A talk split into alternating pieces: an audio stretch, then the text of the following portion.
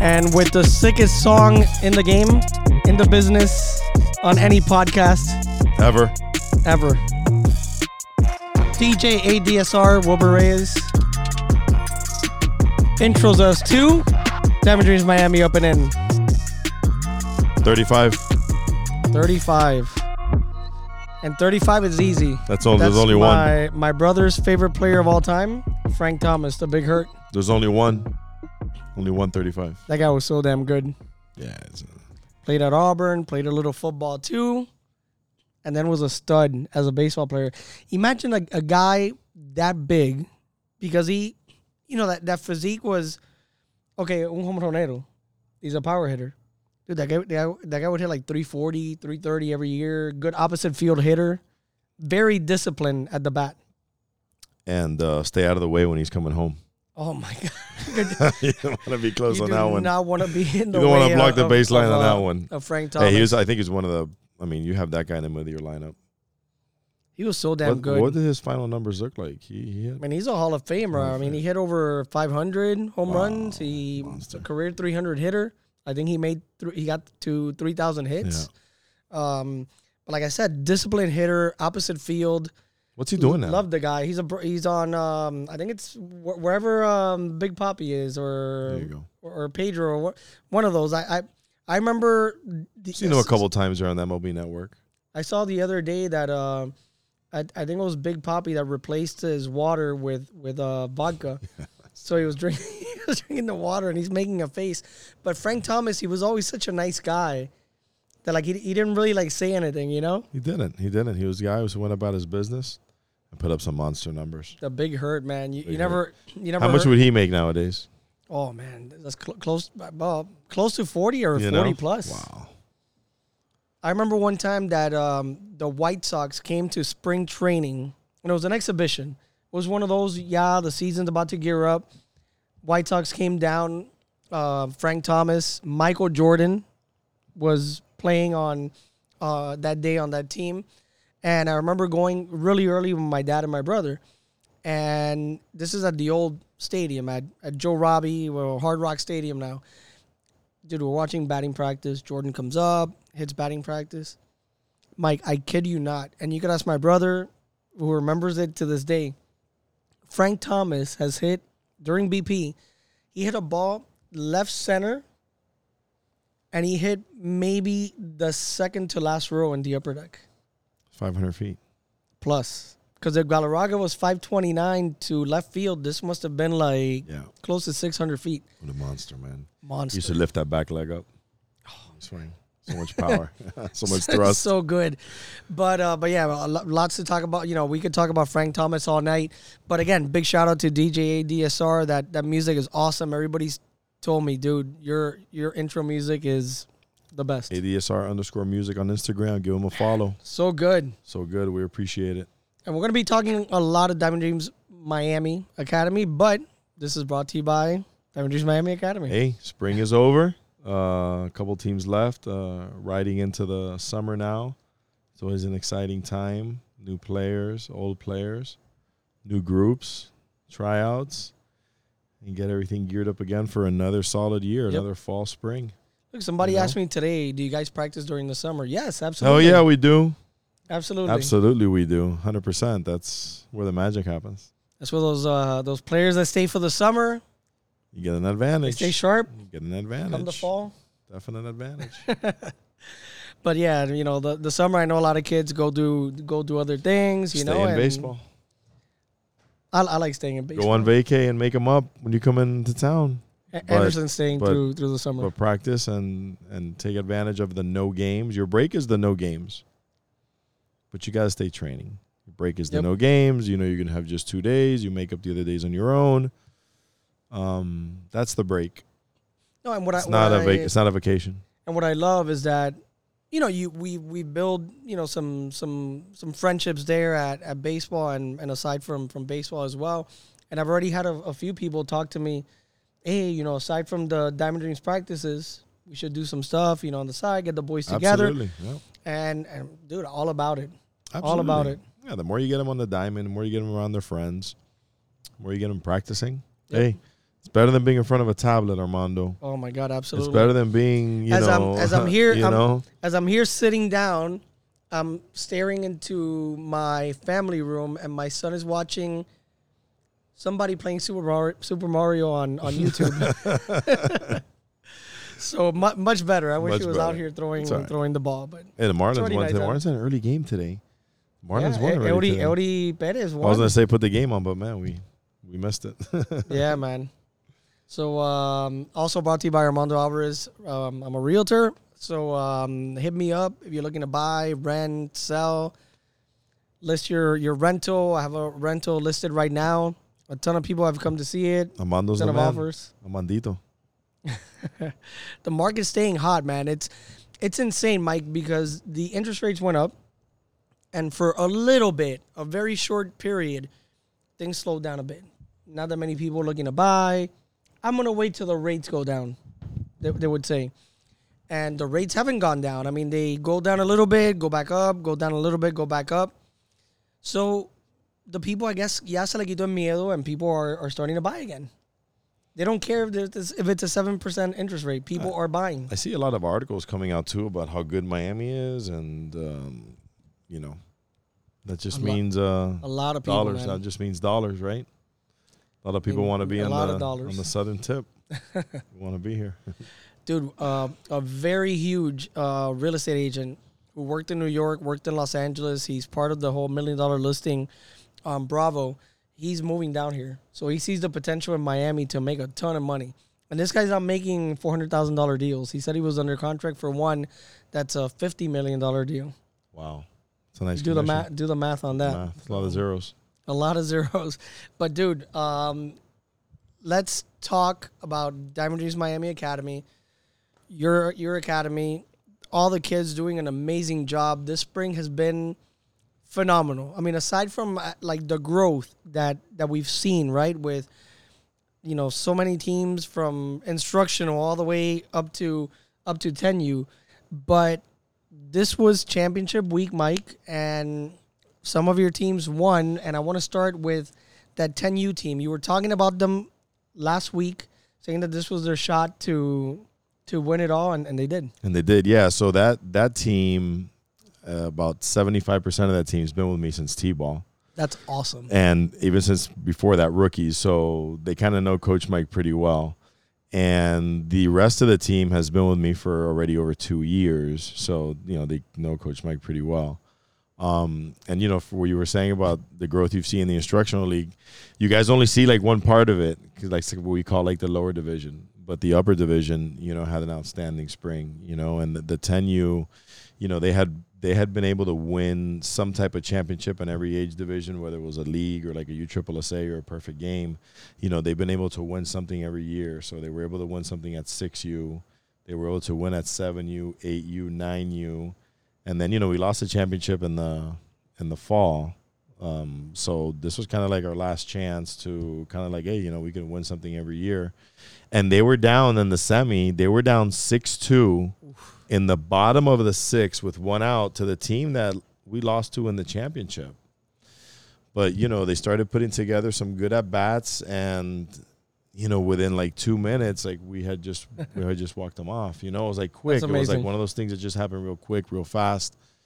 And then when they got to the championship, you know, they punched first and they put 7 up right away. And, you know, that's tough to come back from. So they ended up winning it. Super proud of them. We're moving up to 11U now, so things change a little bit. The mound goes back 4 feet. The bases get 5 feet deeper. And, you know, it's going to be an interesting year, but the team's already committed to another year. And we're going to go to 11U. Nice. And we're going to see what's up, see if we can keep it going, you know. And talk to me about some of the players on that team. you know, so we had Abraham Araka, which is the left-handed. You know, we put him a lot on the social media. He led the league in RBIs. He was the fourth highest batting average, but he led the league in RBIs. I think we have the best catcher in that age group, Justin Caminas. I think he's a real deal. He's got a real chance. You know, we just have a lot of quality players. Our center fielder, our leadoff hitter, Isaac. He's actually a 9U player, but he's special. You know, his dad calls him the Mustang, but the kid's special. And you know, Maddie, and Viterian. You know, Gaviria. They kind of all came through. You know, Maquito. They've all come through pretty solid. And you know, Diego had a great year, and they put it together and they won. So, you know, we're not going to do anything crazy in the summer. Just going to keep training and then get ready for the fall. And how was the post-game celebration with those kids? They had a great time. I was at Angelina's communion. Okay, so Coach Eric was there. So after the communion, I went to the 3:30 playoff game that we had. I head coach there. And then from there, I went to the celebration that they had at Mr. Caminas' house. And we got to hang out there for about an hour and celebrate a little bit with the kids. It was great. Very it's a big cool, accomplishment. Man. I'm very proud of that group. Dude, and those are things that you will never forget. You know, at 10 years old, you win a championship like that. And especially, if like you said, these kids have won together in many age groups. So, dude, that's special. Yeah, no, it's definitely special.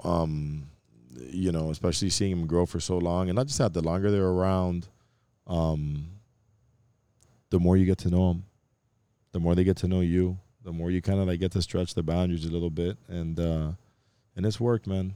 You know, they're kind of the team, like I've always said, like kind of sets the tone for kind of the rest of the program as far as learning things. Because the first time I'm ever going to coach 11U baseball is going to be now with them. So whatever comes with learning 11U baseball, I'm learning it too. So they kind of we roll with it together. It's cool. Special group, man. Look at that. Cool.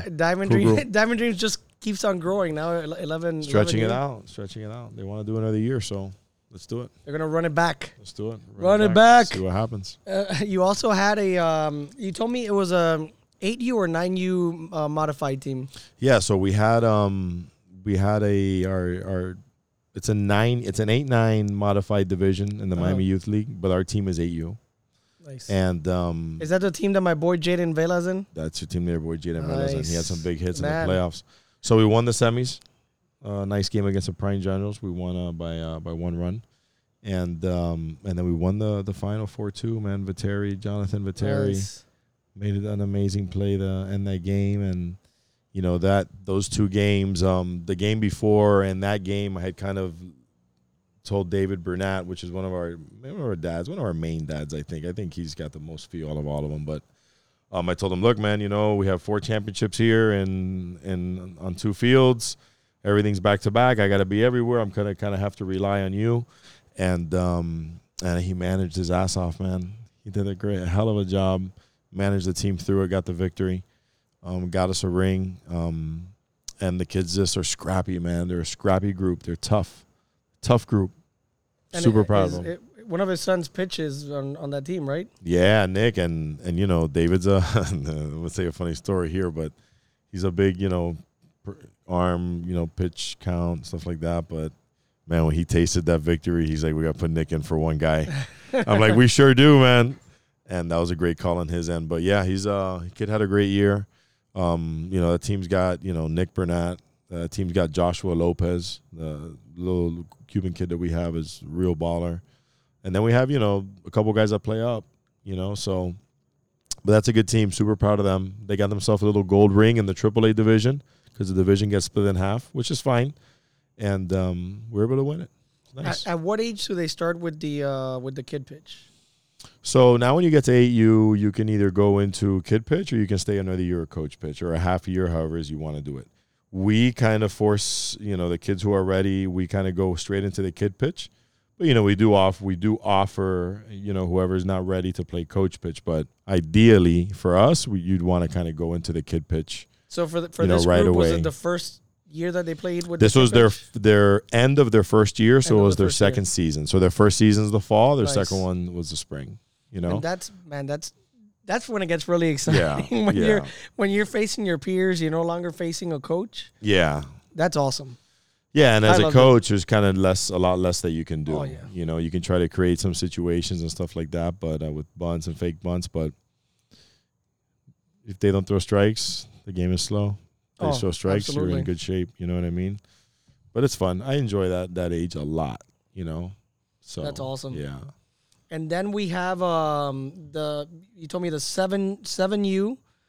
There's one that was playing tonight at Palmer, and the other one lost in the final. Right, so the Palmer lost tonight. They were just in a banger, lost a 1-run game against a team they have been competing with all year. And those boys had a great season. They were between first and second place all year. Oof. And I just went to go see them play today, and I'm super proud of them. There's some kids there. You know, I went to go see because, you know, I'm trying to begin to put together the new groups, and I want to see who there is ready, I think, for the kid pitch. And I went today to do some evaluations, and I liked what I saw, man. There's some 3 or 4 kids that I think they're ready. So they had a great season. Then our 7U and Miami Youth, they made it to the AAA final as well, and they got the silver. They lost in the final. But, hey, they got some extra games in. You know what I mean? They got to the final. That's a nice team. That's got Tony Burnett, David's younger son, which is actually a 6U playing 7U. It's got Mateo Rivera. It's got Aaron Rodriguez, which I think is one of the better kids baseball-wise in the program. Justin Fandru. You know, it's got Sarmiento, Sebastian Sarmiento. It's got a lot of talent. And it's crazy because if you see David's kids together, they almost look like they're the same age. Yeah, the little one's big. The little one's a big kid. Yeah, he's a big kid. Big kid, but they're talented, man. And, you know, David knows what he's doing. He's constantly working with them. Yeah, I congratulated both of them yesterday, and we'll talk a little later about a conversation I had with David Burnett regarding the hardware you get at the end. But you know, let's go to 6U because you have Vegas Gold that lost in the AAA final, Black lost in the semis, but 6U White, they won it all. They're the back-to-back champs. They won it all. So let me real quick. The Vegas Gold team is a team that we got kind of like right before the season started. So they're not really like embedded yet. DD. I'm gonna get them this summer, and I'm gonna take it to them, making sure we. Oh, those are the ones that came from Doral, right? So the 6U Black team didn't advance, but man, the 6U White back-to-back. You know, I'm super proud of that group. I don't think we've ever done that, where we've won out a whole year, where we won 2 leagues back-to-back like that, you know, that are considered the same year. You know, the team lost this season, Tony Burnett. He didn't play 6U this season. He said, no, I'm going to play up 7U. So we had to move the defense around a little bit, and we had lost a couple times to Swing Lab in the regular season, so we ended up being the 2 seed, being tied with them. They had lost 2 games as well. But they're the only team that had beaten us. And then sure enough, you know, we had to face them in the final. And, you know, the way the kids had played the last 2 games, I don't think it mattered who they played. I think they were just going to win. They were just so good. The defense was clean. You know, when you go to a 6U game and you don't make those errors and it's like double after double after double. Like, and then bad throw the first and the kid blocks it. He picks it and then, you know, off throw at second, the kid stretch, keeps his foot in the bacon, catches. Like, so many good things happen back to back at that age level that it's just tough to beat. First baseman, Matthew Auricchio. Auricchio, he's, good. I think Matthew's, you know, on that team, I think he might be the best catch kid on that team. I think the way he catches the ball, the way he catches it with confidence, he attacks the ball. He's very talented, and he's very tough. But we're going to have to start moving him around, though, because we can't leave him just there. He's too athletic for that. You know what I mean? But that team's stacked. You got Sean at second base. You know, the kid's a beast, you know. And I texted his dad after the game late at night there, Big Rick. And I told him, you know, the team's elite when Sean plays well. Awesome. You know. And then I told him that's what the difference maker is, because there's games where he's not well. It's fancy. He's, you know, he's a young kid, likes his swag. You know, let's take a look at him. He's a great looking kid. You know what I mean? But when he's like in his brain, like I'm gonna play today, like it's elite. The team's elite because so much happens with the second baseman. Shortstop's super important, like always. Nico, I think he's the best in the business, but a lot happens with the second baseman. Maybe even more with the shortstop at times. So when he's elite like that, like he was, crazy. And the bombs. That's one of our players. Hit the ball so good. And then, you know, we have our Adrian at third. You know, his dad played Division I balls, and that kid's super talented. You know, we made some big plays at catcher with Luca. You know, we made some big plays at pitcher with Tyler. He turned a nice double play at the right time. My brother played with Luca Delgado's brother. With his dad. Yeah, man. Good people. At LaSalle with Alex. And the team, you know, the team is good. The team is good. That's awesome, man. But the cup's not full, Armando. We've talked about the cup being full, right? We've talked about that in the past. That, you know, teams to me start with the cup full. And then as things start happening, you start spilling and spilling and spilling and spilling. And where you end up at the end is what you were, whether you won a championship or not. I had said it before, that 6U team, you know, last season won the fall, and I said it. They were 88%. Like, we can go back to it. We can find it. But they're 88%, 90%. And then this season, towards the end, I started seeing things that I was seeing last season. So I had to tighten the bolt. You know what I mean?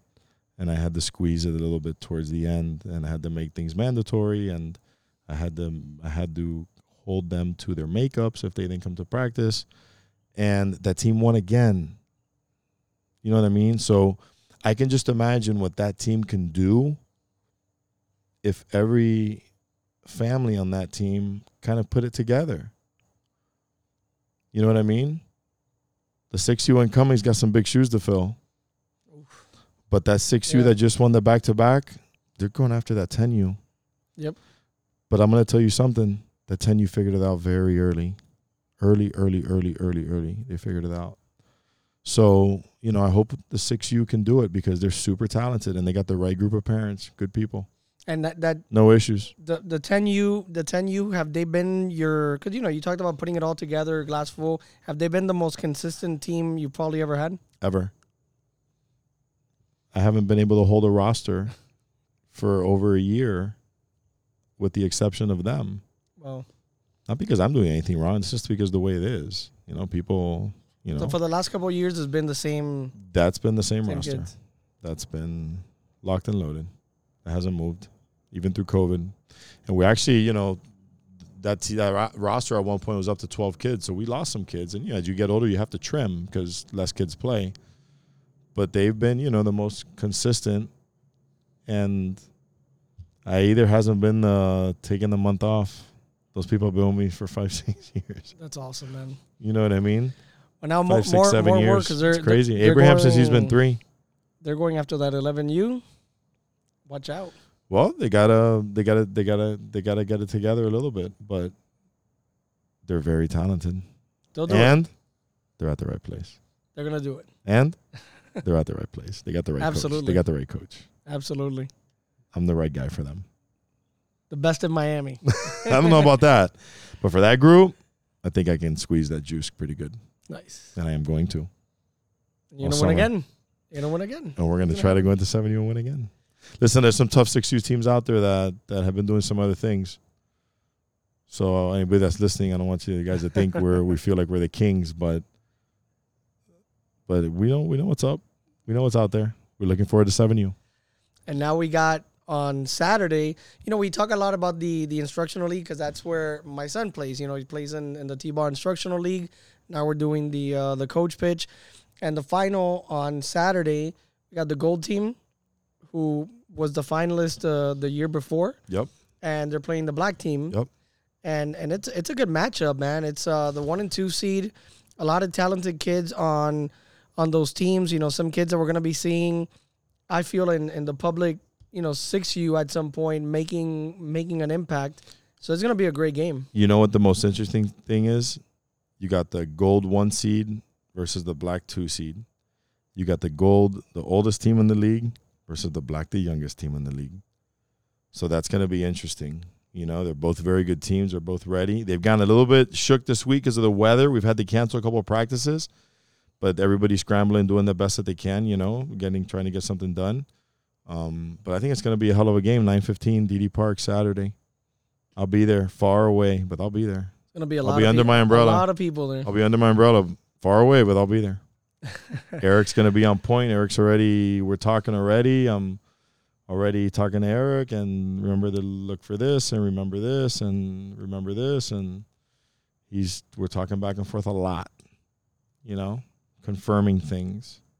So we're ready to go. And one thing I like about those two teams, man, I see some of these kids putting in the extra work. One kid that I want to give a shout out to, man, because I see him, and I've talked to the dad, and the dad is a great guy. And when I mention the kid, you'll be like, yeah, absolutely. And he told me, look, he still needs to get some stuff together, a little distracted out there, but as you know, he has a little bit of talent. We're just working on it, you know. But this kid, this season, I've seen him make leaps and bounds, and he's putting in the extra work, and that's Jordi Landera.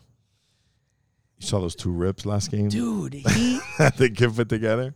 He is playing really, really well. But, you know, I see him. I see his parents taking him to, you know, Coach Eric as well, you know, working on his swing, doing a little extra.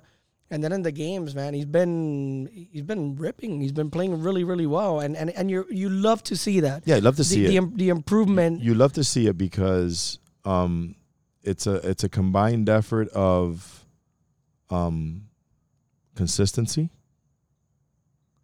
and because he's being able to execute that well in the game, because it looks great. Yeah, I mean, it looks like a different kid. Because the way that he's swinging has affected the way he's running the bases. He's running the bases great. It's changing everything. You understand what I'm saying? It's complete. So what that tells me is that that's not happening by chance. That's telling me that he's being consistent in his extra work, and he's working while he's there. He's not eating shit. He's not climbing the fence. He's there. He's getting the work in. And it's executing on the field. Yeah. At a fast pace. Super proud of him. And they're at every practice. And he's Coach Landera, right? He's a coach. He's a math teacher at Columbus. Have you seen him playing basketball? No, he's a baller. Like Steph Curry, man. I thought he's going to go one more year. But he's a teacher at Columbus. He's a teacher at Columbus. And he's a basketball coach at Southwest. Awesome. There we go. Shout out to him. Good dude, man. And I'm sure every team has a kid like that, you know. And Kelly Green, there were some kids that from beginning to end, it was like night and day. But man, like Jordi Landera has different kids. Armando, to go back, yeah, no, a kid's killing it. I'm super proud of him. He's going to help that team out Saturday. They're going to have to fight. So I didn't answer the second part of your question before about the impact that some of these kids are going to make in the 6U division. There are the 6U division. Yeah. That's who it is. All those 5Us coming up now, the 6U, that you're the 6U division. Like, let's get after it. Like, whoever makes that main team, they got some big shoes to fill. Can't lose. Yep. Can't lose. Amanda, you know what happens if they lose after the first season, right? They get destroyed. They can make a new team. But I'm saying they got some big shoes to fill. Yeah. You know, I'm sure Coach Joshua is going to want to come out. But I'll tell you what, I think we're stacked. I think we're going to be stacked again to the rack. But, man, like that game, you know, if you're, you know, you're – part of DD and you want to catch a good product. I mean, it's all good product, but watching these kids play, man, and the emotion, you know, on the black team, you have a couple kids that I love watching them play every time we played them, which are Caleb Auricchio and Easton Peña. Yeah, they make a great combination there from short to first. Dude. You know, Easton does a great job staying down on the ball. That's his last name, right? Is it Peña? Or Easton Peña, yeah. Easton Peña. And Caleb's doing it. Caleb, you know, he's a difference maker on that team. He does a great job. He's electric, man. He's everywhere, and that's one of those kids that. But like Christy Auricchio, you know, who Jason, her husband, their dad was on the podcast, you know, talking about fame, fiscal responsibility, fame. But Christy's always posting videos every time they're on vacation. Those two boys have their gloves and they're playing catch. You gotta stay sharp. Everywhere. They were at Marco Island over the weekend playing catch. When I saw them in Disney, like, hey, look what they were doing this morning, playing catch. But Armando, that's the reason why the kids can catch. That's why for a whole year he's been playing first. What's the most important position to catch the ball in the air at that age group? First. Yeah. Like that's the reason why. Why is Cato playing short? Because whether you have it. Like, you know, they're doing those extra things, and that's why those kids are good. They're solid. But good luck to both. Happy to have them. Good luck to both teams, man. That's gonna be a good matchup. Black versus Gold. Catch them on Saturday there at DD Park. But you know, going back to David Burnett, I was talking to him yesterday over at Swing Kings, and we were talking about the rings, you know. And I'm like, man, like, you know, the kids now with the rings, man, they look good. He was telling me that he bought him a case, you know, for the rings. And we were talking about how much cooler the rings are over trophies. Because I remember getting the trophies, and they were super cool. And I had them on display in my room, all the trophies from T-ball. Yeah, se llenan de polvo. Se llenan de polvo. And then, you know, as an adult, my mom's like, ¿Qué vas a hacer con esto? Yeah. Gives me a box. Man, it sucks to say the majority went in the garbage, because it's like, what am I going to do with these? And they're big and they're clumpy and, you know, they kind of all look the same. But those rings, man, like, they look nice. I was messing with David Vela, because he's like, man, you know, Jaden's wearing it and he, you know, he's looking at it.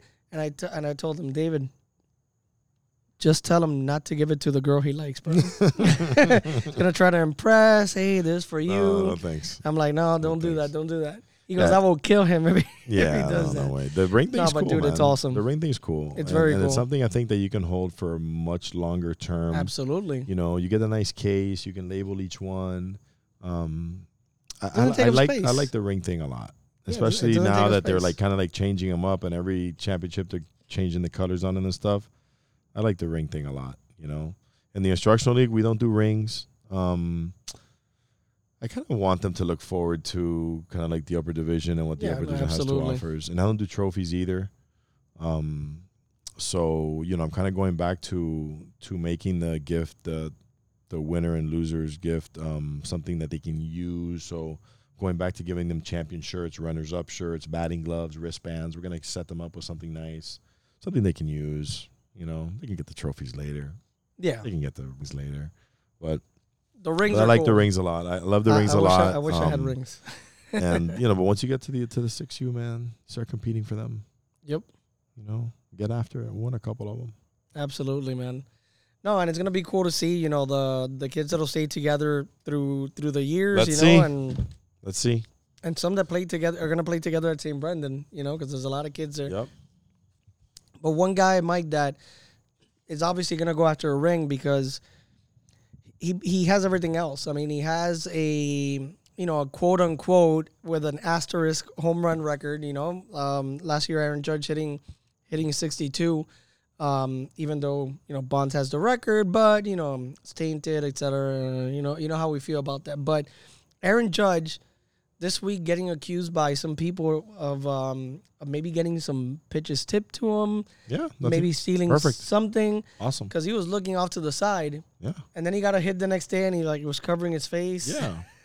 Armando, look, there's a big difference between you're stealing signs, cheating. You got a camera zooming in into the catcher, and then they're relaying it through a headpiece, and that's cheating. Yeah. Okay, but if Avila, the catcher that retired, Alex Avila, was going over it today on MLB Network, like, you know, maybe they just pick something up simple as the way the pitcher sets up his feet wider on a certain pitch. Yeah. And if that is the case and they were able to pick that up and they're going to relay it to their hitter, then the other team's got to clean it up a little bit. The pitcher's got to clean it up. You know, look at this guy in the World Series with Houston that was giving up the fastball was up here, the breaking ball was down here. It was crazy. So I don't have any problem with that. Now, I understand the way it looks, that he's looking off to the side. Hey, maybe they're waving a white thing, saying a white little shirt or something, and that's a fastball or something. The problem is he went deep on the next pitch. That's where it becomes a bad look. Didn't he hit two that game? Yeah, he hit two that game. But, again, I don't think that they're stealing anything illegally. They're on the road. But if they did pick something up that the pitcher's given away, they have every single right to relay it to their hitter however they want, you know, without any repercussions. Like, that's just the way the game goes. You know what I mean? But I get it. Yeah, you know, especially after what happened with the Astros and the Red Sox and all that. It's like, people, you know. It's a bad look. Somebody said he was looking over there, too, because Aaron Boone was about to have a heart attack. Somebody was chirping or something like that. That's what he said, but it's okay.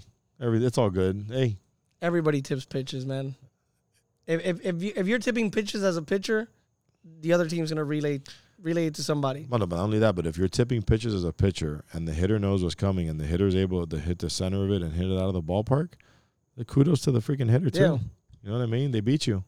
So this game is. Hey, somebody could tell me, you know? Hey, we're throwing you a fastball down the plate and not a guarantee that you're going to hit it out. No, of course not. Absolutely not. Which is my argument with the whole, like, steroid era, too. You know, like, it wasn't a guarantee. But Armando, the Astros were cheating, and they beat the Yankees by 1 run. They knew every pitch of the whole series. Yep. They knew it all. And it was a close one. But the Yankees also, a little bit of controversy. Domingo Germán, this is the second time that he's had sticky fingers, like Onyx. And he comes out and they throw him out of the game. He's going to be suspended 10 games. I know you've talked about this in the past, but, you know, apparently this guy really was really sticky. No, I mean, there's a couple of things here for me. Okay, let's talk about the player. I got a glimpse of his hand. You got to be an idiot. Got to be dumb. Straight up. You're dumb. If you think you're going to get away with that. They check you every inning, you idiot. You know what I mean? Like, come on, man. Be smarter than that, you know? Number two, the umpires. Umpires are looking. Don't fuck with them. Not more than ever now. They're looking more than ever. They're looking more. The Scherzer upheld suspension. He's suspended. Yep. Like, you know? But I do think that there needs to be one product that's either made by MLB or by somebody, and MLB, they're going to use it because the pitchers do need some grip, Armando. They're throwing 100 balls, 100 mile an hour, and you're mixing leather with sweat. That's not a good combination. It's slippery. So they need something. Not too much of it, but they do need something. You know what I mean? So don't cheat. Yeah, I mean, they could mainstream it, do it on their own, but, you know, when you have guys like, you know, Germán's been around for a little bit now with the Yankees.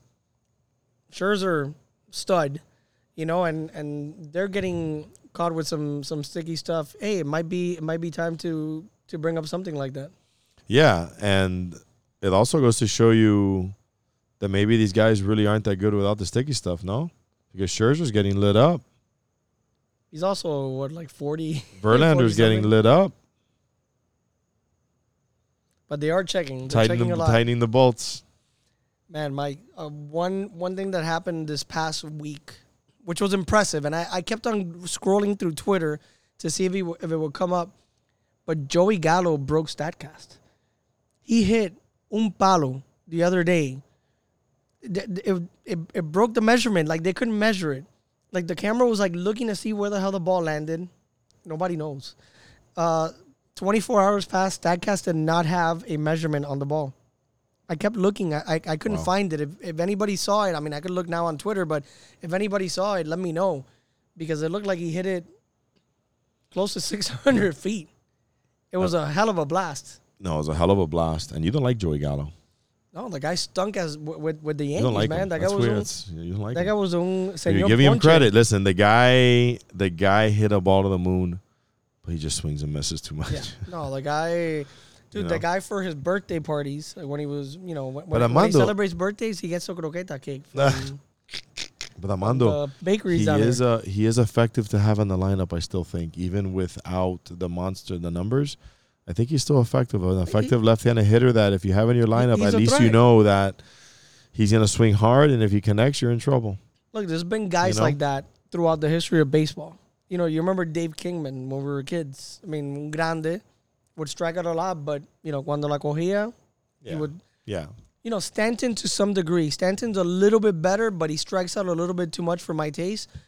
But, coño, Gallo, my issue with him, he was hitting like a $150. Yeah, and he wasn't doing anything with the Yankees. I mean, they had to cut him loose. Yeah, but you know, kudos to him, man. He hit that ball. He destroyed that ball. He can't hit for average. I would love to know where. I would love to know the number on that. StatCast. He broke it. Broke StatCast. I'll tell you who does hit for average, though. You know who hits for average? Oh my God, one of the best pure hitters in the league. I think so, Luis Arias. Yep. What's he hitting, Armando? He's hitting 386. 386. Oh. That's impressive. You know, I remember my dad talking to me about, you know, Ted Williams hitting 400. And I remember every time somebody would get close, you know, my dad told me about George Brett and Hal McRae one year that they were going back and forth, and they were close to that 400 mark. They both neither got it, and Brett ended up winning the batting title. But, you know, through the years, like John Olerud would flirt every now and then. Tony Gwynn would flirt. But we haven't seen that in a long time. And Luis Arraez is a hit machine, man. What a great trade for the Marlins, because they didn't like pitching, but they liked a guy like this guy. They got him. No, yeah, no. I think everybody likes a guy like this guy. I think this is just one awesome guy. You know, he knows how to hit. Are we gonna be able to keep him here? Are we building something now? Because we're in second place. We're right at 500. But what's the plan here with this guy? Because this guy's a beast. I think he's the best pure hitter in the league. That's what I think. Because, you know, the guy's a stud. You could build a team around him. Soler's finally starting to put it together. Yeah, but he's still hitting 202, Armando. 238. He's not the guy. But he has more, he's done a lot more than he did last year. Yeah, he's giving us a little more. A little bit more, which I'm fine with. You still need to build. Have a sale? You still need to. No, that guy's muerto. But, you know, and Chisholm is injured now. But you build a team around Arraez, and with that pitching staff, like Eury Perez pitched again today, and he won. 20-year-old kid, man. That kid's a phenom. If they lock him up, that guy's going to be here a long time. A long, long time. And, you know, if Sandy will eventually get it back together, you know, he's having a little bit of a rough patch, but he's a great pitcher. Edward Cabrera, Luzardo, you know, Trevor Rogers, you have a lot of good pitchers there. So, you know, the Marlins have always breeded some. They just need a lineup. What happened to Sandy? What's going on? I don't know, man. Is it the hardware? The off-season hardware? Because, I mean, he still has. But is it the off-season hardware? Just having is it the off-season, all the hardware that we won? Is that the problem? Because it's happening to several of them. Armando. Because Verlander. Yep. Guys can't, you know. The problem is that sometimes when you win these high-profile awards, you kind of think that what you're doing is enough. And it was up to that moment. Now it becomes not enough. And when you get those awards, bro, you got to kind of do more, you know? And I feel that some of these guys, they don't. They kind of plateau, and then everyone else did more, and then they got you. Yep. And now you got to fight back. But you just missed 8 months in offseason. Man, it's interesting the way that works, but. I think he'll be fine. Yeah. And then, you know, to go really quick, Mike, through some other numbers. But he's not dominating. No, he's definitely. He dominated last year. Definitely not dominating. He dominated last year. But he'll be back. I think he'll be fine. And just to go through. Cy Young fine? Could be. Still enough time? Could be. Still enough time. We'll see. I think he could work some numbers around. But, you know, speaking of that, I mean, Sonny Gray, 4-0, leads the league with a 1.64 ERA in the American League. Alex Cobb, San Francisco, doing it in the NL, 3-1, 194. And then you got Shane McClanahan, man, with Tampa Bay, 7-0 with a 2.34 ERA. And Zach Gallen, Arizona, 6-1, 2.35. I think he's the favorite right now for the Cy Young. No doubt about it. These guys are dealing, huh? Yeah, and Sonny Gray, that's another one that struggled at Yankee Stadium, you know. I thought he was going to be a difference maker for the Yankees. Me too, man. Yeah, man. I'm disappointed because he's a good pitcher, but not everybody could wear the Yankee pinstripe. Not everybody. No, it's not. Remember Javier Vasquez? Yeah. Javier Vasquez was decent with the Yankees, but he wasn't. Yeah. He wasn't like Expos Javier Vasquez, you know. It's just like this guy that we had with the Marlins here that we won the World Series with, and then he went to the Yankees, a big right-hander. Oh, AJ Burnett. No, that went to the Yankees. The other guy, Pavano. Pavano. Yeah, struggled big time. Yeah, he struggled over there big time. Burnett was okay with the Yankees, but Pavano was no good. No good with the Yankees, and then hitting Ronald Acuna, 345. The guy's playing his ass off, hitting monster bombs. Stud. Armando, do you remember during the offseason and the spring training and the whole WBC thing that we had talked about in the show, Ronald Acuna, that had made a comment that he was going to play. And remember, we had talked about the organization and being upset over the smoke, just fire, blah, blah, blah. I don't think that matters. The Braves aren't trading him now. That's distractions, bro. Yep. That's distractions, bro. This kid is a beast. He's hitting 345, and he's playing his ass off. Yep. And he's getting hit by pitch all the time, and it's a special talent. Especially when I hear that nonsense, no one's going to trade Ronald Acuna. No, he's no GM player in baseball is going to get rid of Ronald Acuna, especially on that team-friendly deal that the kid has. Absolutely. Okay, so let's end that right there. You know, I would love for him to play on one of my teams. Yeah, but you know, man, you're gonna aguantarle paquete. You know, whatever paquete he comes up with, the shoes, the hair, you're gonna have to aguantarlo, man. The kid's that good. Yep. You know, how about Pete Alonso, man? 15 bombs. Jacks. He didn't like being sat. He didn't like being benched on the USA team. So he had to come out and make a statement. Guys killing it, and Adolis Garcia from the Rangers is a Cuban player. 13 home runs, leads the majors with 46 RBIs. Yeah, hell of a season. Yeah. And our boy Ohtani, killing it. 5-1, 3.23 ERA, 71 strikeouts. That's third in the majors. 291 average, 10 home runs, 30 RBIs. What a stud, dude! When you put that in a blender and you take it out of the blender, you know what comes out? 60 million. 60 million. That was good. 60 million. 60 million. I can't wait to see that. It's like piña colada. Man. Can't wait to see that. $60 million. What's he gonna do with that? No, that's how about endorsements? Another 50? Yeah. Gonna make $100 million. How do you manage that money? He's not managing that. I mean, he's probably sits down with a. He's gonna sit down with Jason. Be like, Jason, let's go over my numbers. Jason's gonna be like, hey, you're paying your interpreter a little too much. Oh, man, that's unbelievable. Wow. Poor interpreter, bro. He better not learn English because that interpreter is out of a job. Hey. And that guy's got the best gig in the world right now. Love it. Wow. And dude, the Miami Heat, you know, everybody in Miami complains about this, but the thing is that it's true. I don't like conspiracies, man, but everybody Latino here with Miami teams. And when you see some of the foul calls, some of the calls that have gone on through some of these series, you know, against like the Knicks, there was one. Did you see the ref? The ref was like, ah. No, and Scott Foster, the referee, man. Weird. The Heat had never beaten the Knicks when Scott Foster was the referee. And the guy was just making calls in favor of the Knicks all night. He'd won the series. And now they go into Boston. The other day they showed 20 experts. It might have been more. Out of the 23 picked the Miami Heat. One of them, George Sedano, who's from down here, my boy George. But everybody's picking the Heat to lose. 3%, something like that. I keep saying 3%. Plus 565 in Vegas. Yeah. Going into game 1. Armando. And they come out and win. And they dominated that third quarter, and they held throughout the fourth.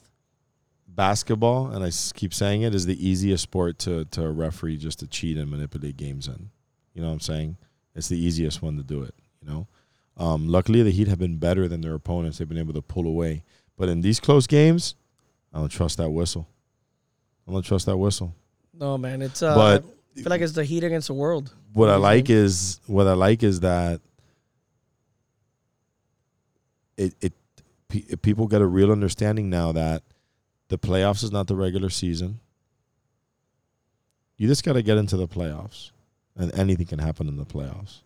You know what I mean? So being the one seed, and I'm not a big fan of the one seed, dude. I it's cool. You're the one seed. You won the regular season, something to celebrate for a day or whatever. But 16 games, I want to be 9-7. And there's certain teams, and not all.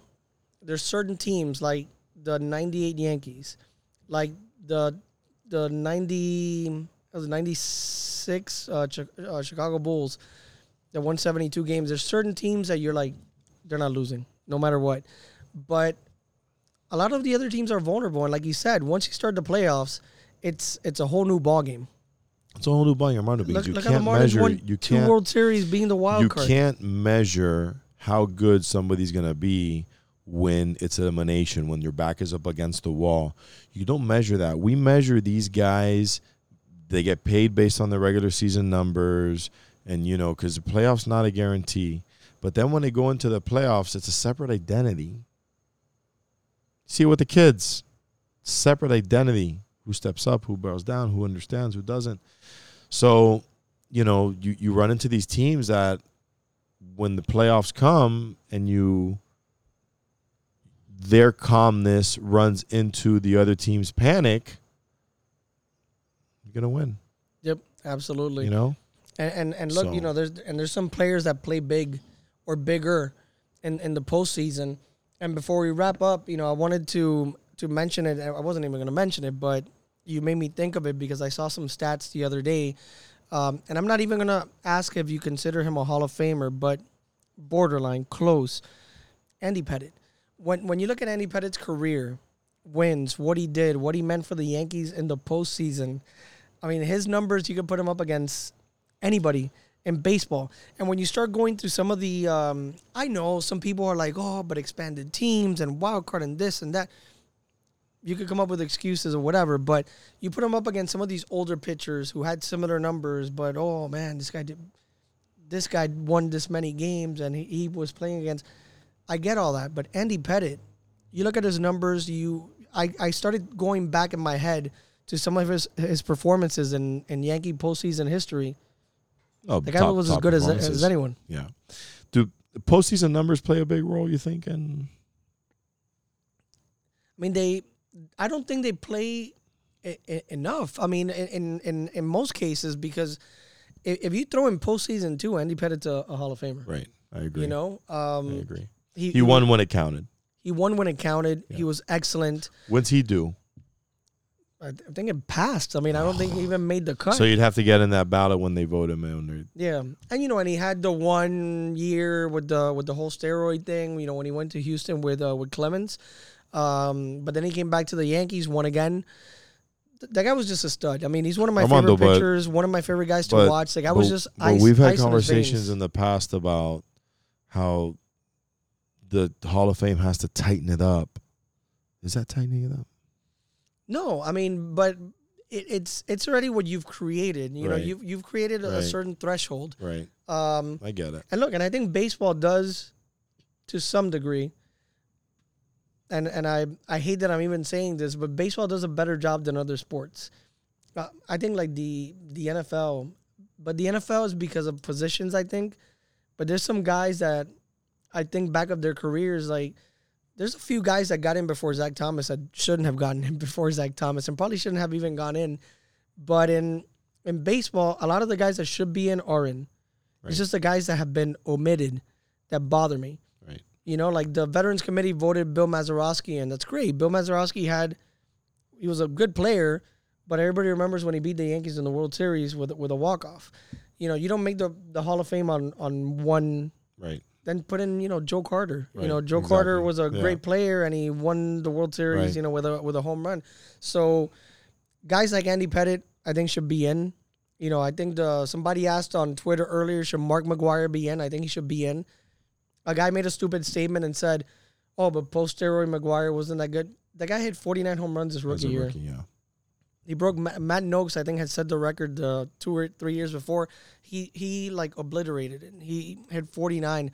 So, yeah, McGwire got huge later on. You know, he played with Canseco. But he should be in, too. And Major League Baseball made a hell of a lot of money, Mike, during the chase. Canseco was close to being in. The guy almost had 500 career home runs. Canseco... If it wasn't for Juiced, Canseco would be in. We have to. Dude, I think he's doing a lot of things now. We have to reach out to him so he wants to come on because he's doing a lot of things now. Dude, I would love to have him on. Like, I would probably want to charge us, but yeah, Canseco has some good stories, man. And dude, imagine a guy that big stealing 40 bases. That big. Special. I mean, 305. He's amazing. Special. But this has been episode 35, man. We talked a lot of, you know, Diamond Dreams baseball hardware, man. It's a great week for those boys, for the coaches, for you, Mike. It's awesome. It's been a great week, an exciting week, and we're just getting ready to rebuild again. We're gonna rebuild it now. Now the end of the month, June is interesting. See who comes, see who goes. and we start building again for another great year, and we're excited. One more final to go? That's it. Just one, the instructional league. Everyone else is done. Come see us on Saturday. Come see it. DD Park, 9:15. See ya.